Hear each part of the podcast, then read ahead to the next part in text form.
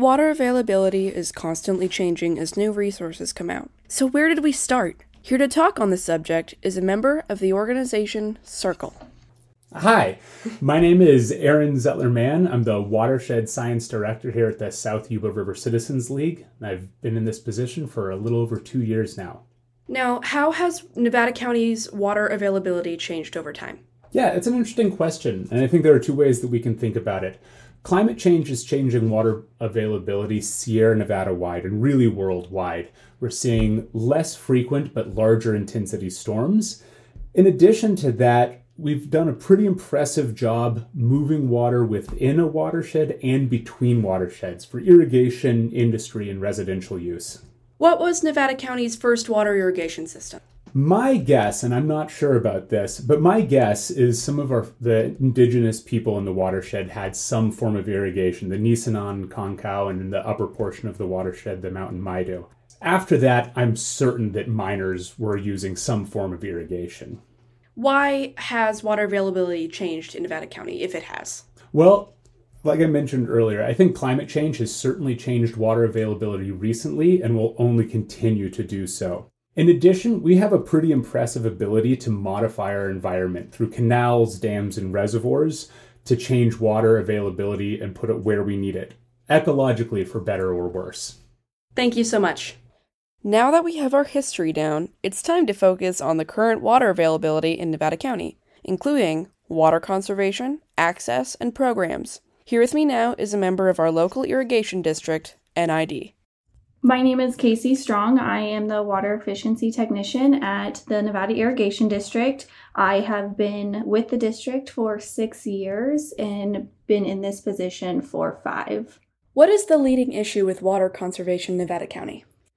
The leading issue that I would say is that we have a lot of residential users in our area, and the treated water that we are regulated by the state to conserve is mainly used by outside irrigation. And so when people use the water outside, they're using more water with their landscaping, and that is where we need to target our focus on reducing the water consumption in the area.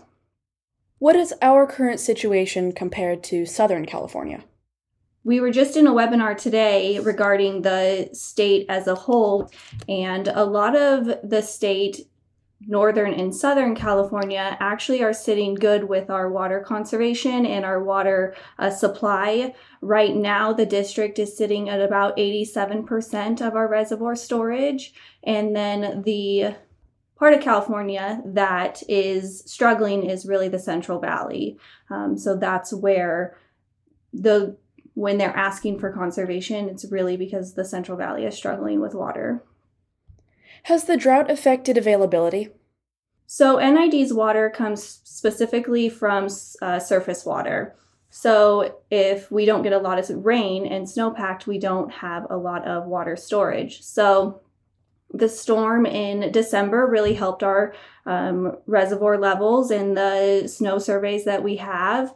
Um, but moving forward, we are sitting with about 104% of average uh, currently and then 87% of capacity. So um, we're leading good moving into the summer months.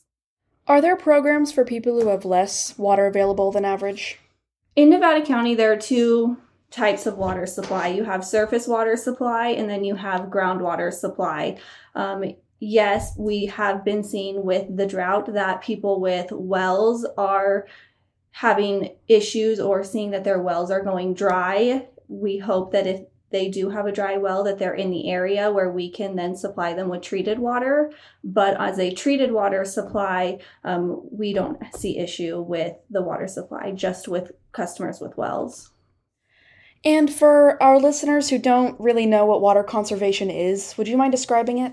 So, water conservation is more just learning how to change your behaviors to be more efficient with your water use. Turn off the tap while you're brushing your teeth, uh, water your lawn in the morning and late at night to avoid evaporation, um, things of that nature. So, just changing your behavior to use less water so that we have more water for future years.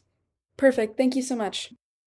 Do you think you have access to water? Well, if you don't, this interview may have explained why. Droughts are definitely an issue, and it's an issue we can work on together to fix. Thank you for listening, and remember to conserve water this summer. This has been Fiona Baker for KVMR. This story was produced as part of KVMR's Youth News Corps, with support from the National Federation for Community Broadcasting and the Community Counts Initiative. For more information about Youth News Corps, visit kvmr.org slash youth news corps.